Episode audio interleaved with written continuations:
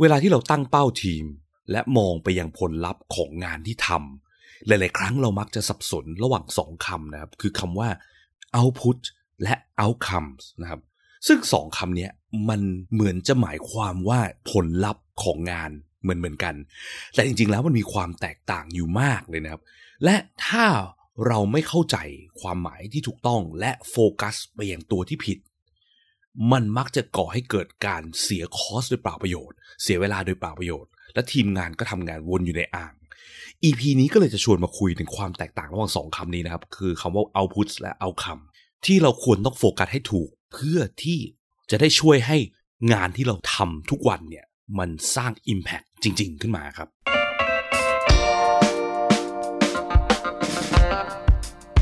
ยินดีต้อนรับเข้าสู่ผักสดพอดแคสต์ รายการที่จะพูดถึงการพัฒนาโปรดักต์ให้ดีที่สุดสำหรับลูกค้าของคุณ เพื่อธุรกิจที่ยั่งยืนกว่าด้วยกระบวนการ user experience design และ research กับผมพิษพิจารณาลัตนาที่คุณ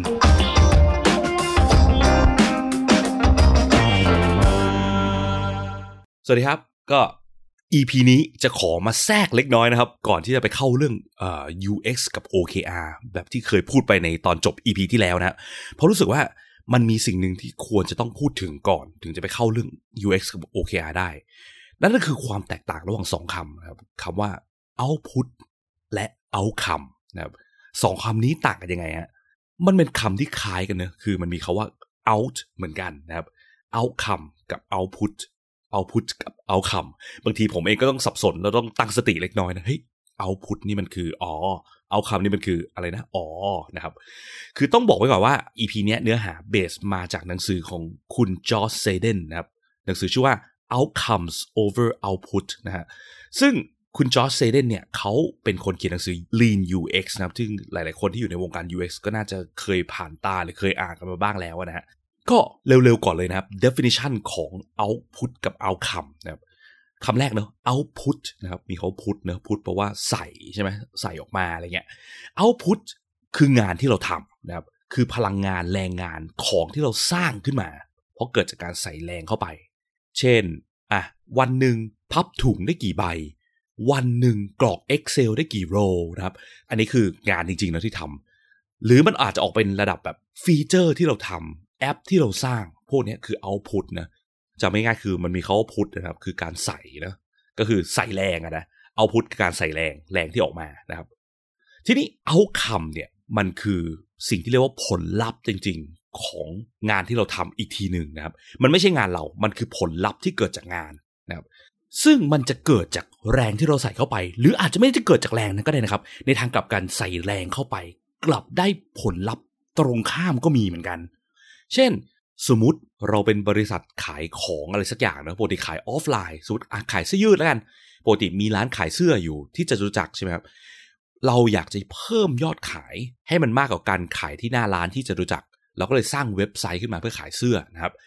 เว็บไซต์ที่เราสร้างอันเนี้ยคือ output เนอะเราใส่แรงเข้าไปเป็นเราไปจ้างคนเราใส่ cost เข้าไปเพื่อสร้างเว็บไซต์นี้ขึ้นมา นี่คือ outputแต่เว็บไซต์ไม่ใช่สิ่งที่เราต้องการ นะครับผลลัพธ์ที่เราต้องการจากการสร้างเว็บไซต์นี้คือการที่มีคนมาซื้อเสื้อยืดมากขึ้นใช่ไหมเราได้ยอดขายที่มันขึ้นมาจากทางเว็บไซต์นะครับฟังดูผิวเผินมันก็ก็ตามเซนเนอะเออก็โอเคเข้าใจได้ง่าย แต่สองสิ่งเนี้ยคนมักจะสับสนกับมันมาก เวลาที่เราไปเริ่มวัดผลเกี่ยวกับงานที่เราทำโดยเฉพาะอย่างยิ่งในโลกดิจิตอลนะที่งานมันเริ่มมีความเบลอๆเนาะคือต้องบอกอย่างนี้ว่าคุณจอชเนี่ยในหนังสือเขาเนี่ยเขาบอกว่า ในโลกฟิสิกอลสมัยก่อนเนี่ยการวัดผลเอาพุทกับเอาคำมันมักจะเป็นสิ่งเดียวกันนะครับ ก็คือว่าเราไปดูว่าเราผลิตของได้กี่ชิ้นเนาะของที่เราผลิตได้ เช่นสมมติเราไปโรงงานผลิตเก้าอี้อย่างเงี้ยเอาพุทคือเก้าอี้ที่เราผลิตออกมาได้ใช่ไหมเราผลิตได้กี่ตัว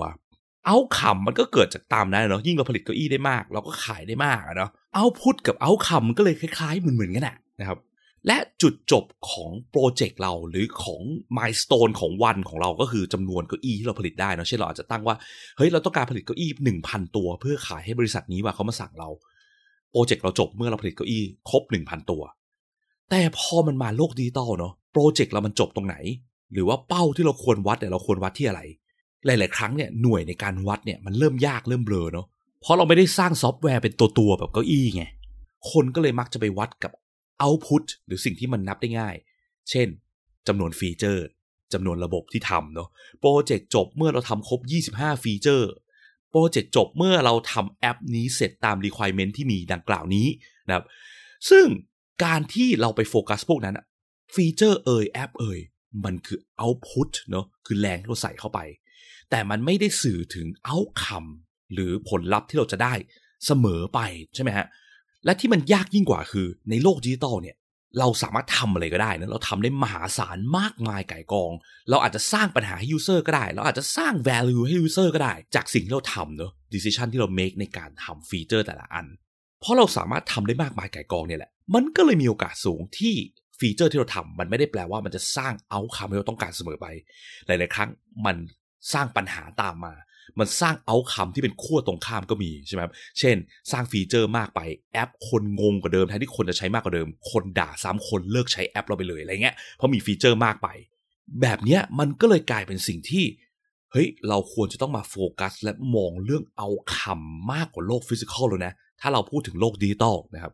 ซึ่งจริง ๆ แล้วอะมันจะมีคำหนึ่งที่ขอ introduce เข้ามาก่อนนะครับ คือคำว่า impact เนาะ impact เนี่ยคือปลายทางจริง ๆ ที่เราต้องการไปถึง เช่นเราสร้างเว็บไซต์มาขายเสื้อยืดเนี่ยปลายทางจริงๆที่เราต้องการคือ เราต้องการที่จะขายเสื้อยืดได้มากกว่าเดิมเยอะๆอะแต่ไม่ได้บอกนะเยอะแค่ไหน แค่บอกว่าเยอะมากไว้ก่อนนะครับหรือจะบอกว่าให้เสื้อยืดเราเนี่ยกลายเป็นร้านที่ popular มากสำหรับชาวต่างชาติอะไรเงี้ยนะครับพวกนี้คือ impact ที่เราต้องการให้เกิดเนาะหรืออาจจะสร้างระบบภายในระบบ HR ให้พนักงานภายในองค์กรใช้ ปลายทาง Impact ที่ต้องการเกิดคือ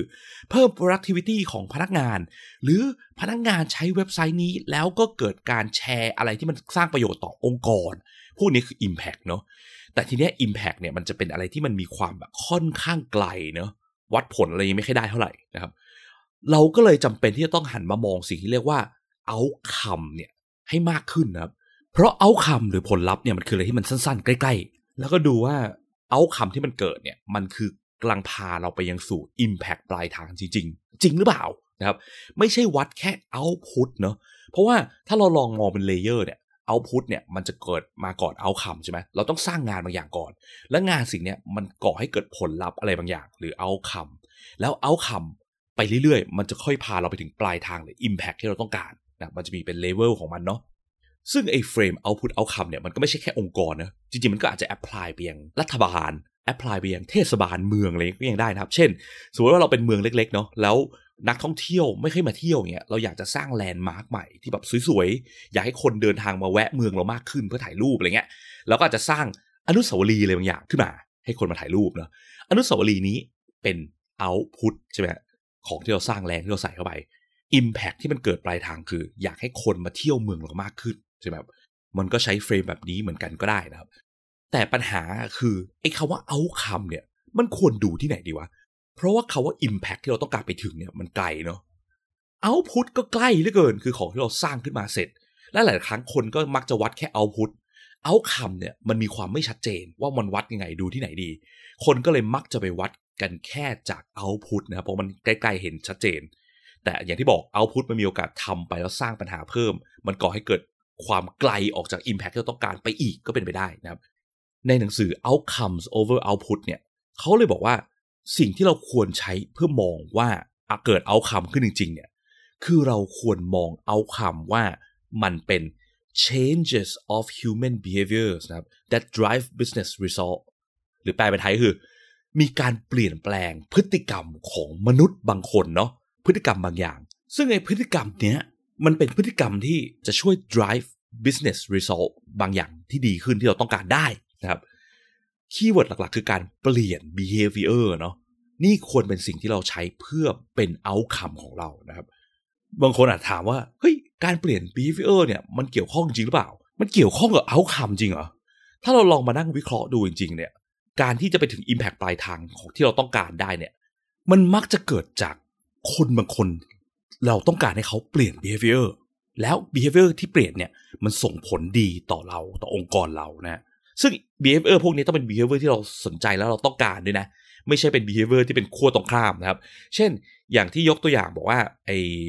เว็บไซต์ขายเสื้อยืดของร้านเราใช่ไหม behavior ที่เราต้องการจากการสร้างเว็บไซต์เนี่ยคืออะไร ก็คือมีคนมากดสั่งซื้อในเว็บไซต์นี้ถูกต้องไหมฮะแล้วพอมันมีการสั่งซื้อเพิ่มขึ้นเรื่อยๆมันก็จะไปถึง Impact ปลายทางที่เราต้องการก็คือว่า เรากลายเป็นยี่ห้อเสื้อยืดที่ฮิตมากในหมู่ชาวต่างชาติอะไรเงี้ยหรือว่าโหยอดขาย business เรารุ่งเรืองมากอะไรเงี้ยนะครับมันเป็น step ก่อนหน้าที่ไปถึง Impact ปลายทาง หรือสมมติอาจเปลี่ยนตัวอย่างนิดหน่อย สมมติเราไม่ได้สร้างเว็บไซต์มาขายเสื้อยืดอะไรเงี้ยใช่ไหมเราอาจจะแบบเป็นทีมเว็บไซต์ขององค์กรเรา สมมติเราเป็นแบบบริษัทขายกระเป๋าอะไรเงี้ยแล้วกันนะแต่เราไม่ได้มีขายของทางออนไลน์นะเราขายกระเป๋าที่หน้าร้านเราอะไรเงี้ยเราสร้างเว็บไซต์มาเราอยากจะวัด outcome ซึ่งเว็บไซต์เนี่ยมันทำหน้าที่เป็นแค่โชว์รูมเนาะมีแค่คนมาดูแคตตาล็อกได้ง่ายๆอะไรเงี้ยแล้วก็อาจจะมองว่า outcome ที่เราอยากจะเกิดของการสร้างเว็บไซต์นี้ คือมีคนเข้าเว็บไซต์เรามาเยอะขึ้นจริงๆอะไรเงี้ยแล้วเราก็ไปคิดวิธี output หลายๆอย่าง เช่น ไปทำ newsletter ส่งให้ลูกค้าดีไหมให้ลูกค้ามา subscribe newsletter อะไรเงี้ยนะครับพอเราทำเรื่อง subscribe newsletter เนี่ย ถ้าเราวัดผลแค่ output เนอะเราก็จะไปมองว่าเดือนหนึ่งเราต้องส่ง newsletter กี่ฉบับ แต่ละฉบับต้องมีกราฟิกกี่รูปอะไรเงี้ยเนาะซึ่งอันนี้มันคือ output ถ้าเราอยากจะวัดในแง่เอาคำจริง เราก็ต้องตั้งคำถามกันว่าไอการทำ newsletter เนี่ย เราต้องการให้ใครมีการเปลี่ยนพฤติกรรมอะไรนะครับ เราก็อาจจะมองในแง่ที่ว่า newsletter ทำให้ลูกค้ากดลิงก์ใน newsletter เพื่อมาเข้าเว็บไซต์เรามากขึ้น เท่าไหร่อะไรเงี้ยนะครับ เราไม่ต้องสนใจว่าเราจะยิง newsletter มากหรือน้อยขนาดไหน ซึ่ง behavior ของการที่คนกดลิงก์ใน newsletter เนี่ย เป็นสิ่งที่เป็น outcome ได้ใช่ไหมมันคือ behavior ของคนที่เปลี่ยนแปลง จากเดิมที่ไม่ได้กดเข้าเว็บไซต์ กดเข้าเว็บไซต์เพราะ newsletter มากขึ้นอะไรเงี้ยนะครับ ซึ่งมันก็จะดีกว่าการที่เราไปวัดผลแค่ output เนอะเช่นจำนวน newsletter ที่ส่งต่อเดือนอะไรเงี้ย เพราะการที่เราวัดผลแค่จำนวน newsletter ที่ส่งอะมันมีโอกาสเหมือนกันนะที่ยิ่งส่งมากเกินไปลูกค้าลำคาญสุดท้าย ไม่มีใครกดเข้าเว็บไซต์เราเลยก็เป็นไปได้ การส่งน้อยๆ อาจจะดีกว่าก็ได้ เพราะนานๆทีส่งคนเห็นจะได้ตื่นเต้นมากขึ้น พอส่งมากขึ้นรู้สึกเป็นสแปมเลย add เราไปยัง spam box อะไรเงี้ยหรือ unsubscribe ไปเลยก็เป็นไปได้นะครับ ซึ่งหลาย ๆ องค์กรเนาะโฟกัสแต่ output ใช่ไหมพนักงานต้องทำ A B C D E ให้ครบ แล้วก็ตั้งหน้าตั้งตาบังคับให้พนักงานทำแต่เรื่องเหล่านั้น ซึ่งยิ่งทำ Impact มันยิ่งไปโคตรตรงข้ามอะไรเงี้ยแต่ก็ไม่หยุดทำเพราะว่ามันเป็นสิ่งที่เราเซตมาแล้วในใจเราโฟกัส ไปยังแค่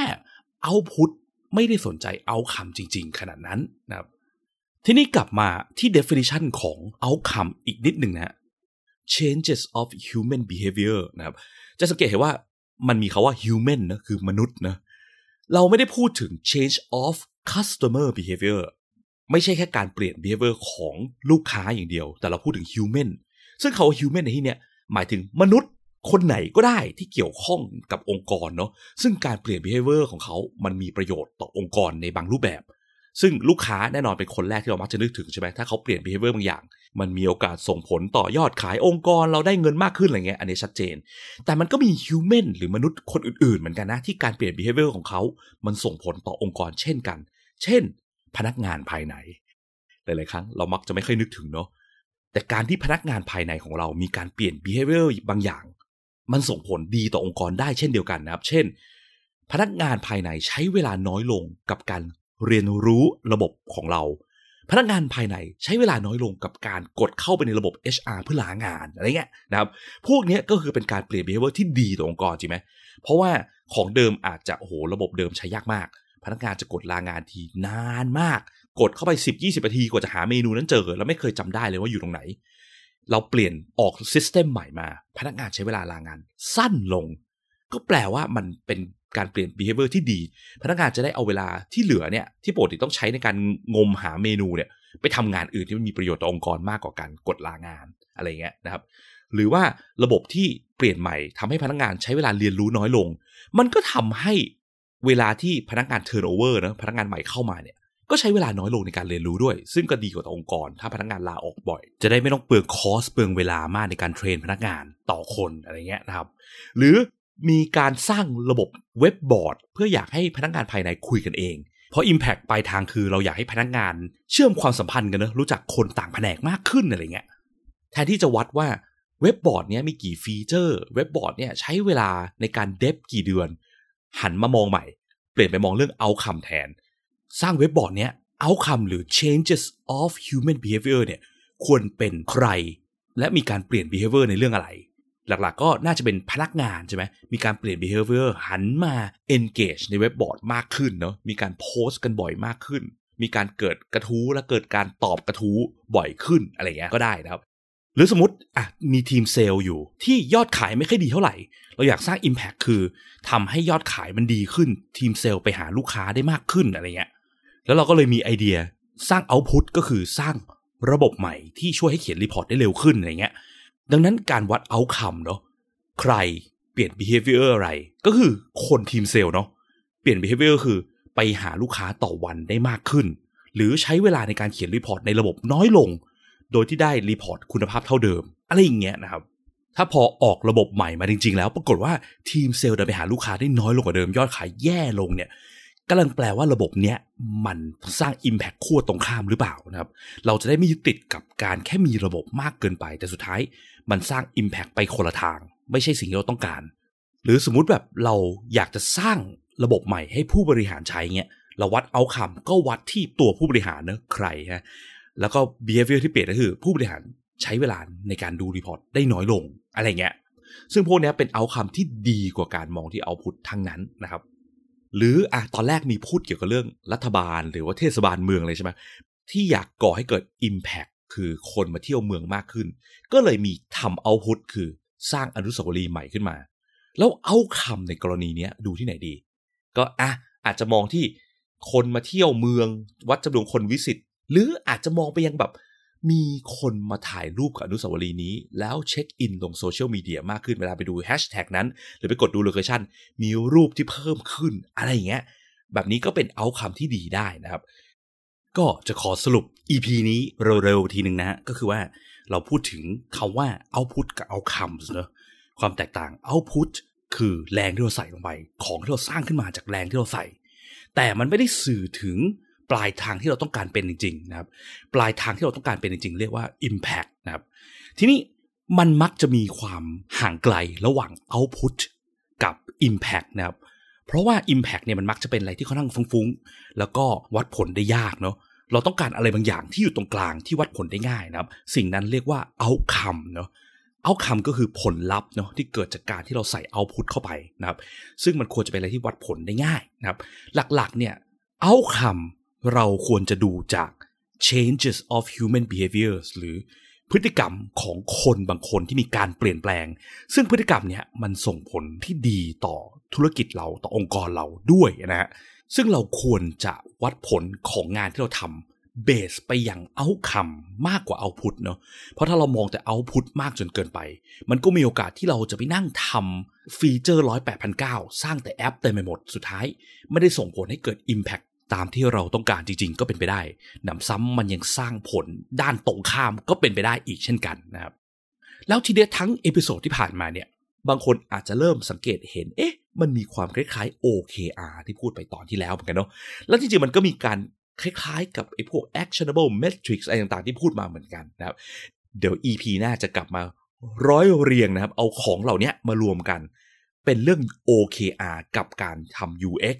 และเราจะใช้ outcome มาวัดผลแทน output รวมไปกับ OKR ด้วยเนี่ยยังไงได้บ้าง แล้วพบกันใหม่ EP หน้าครับ สวัสดีครับ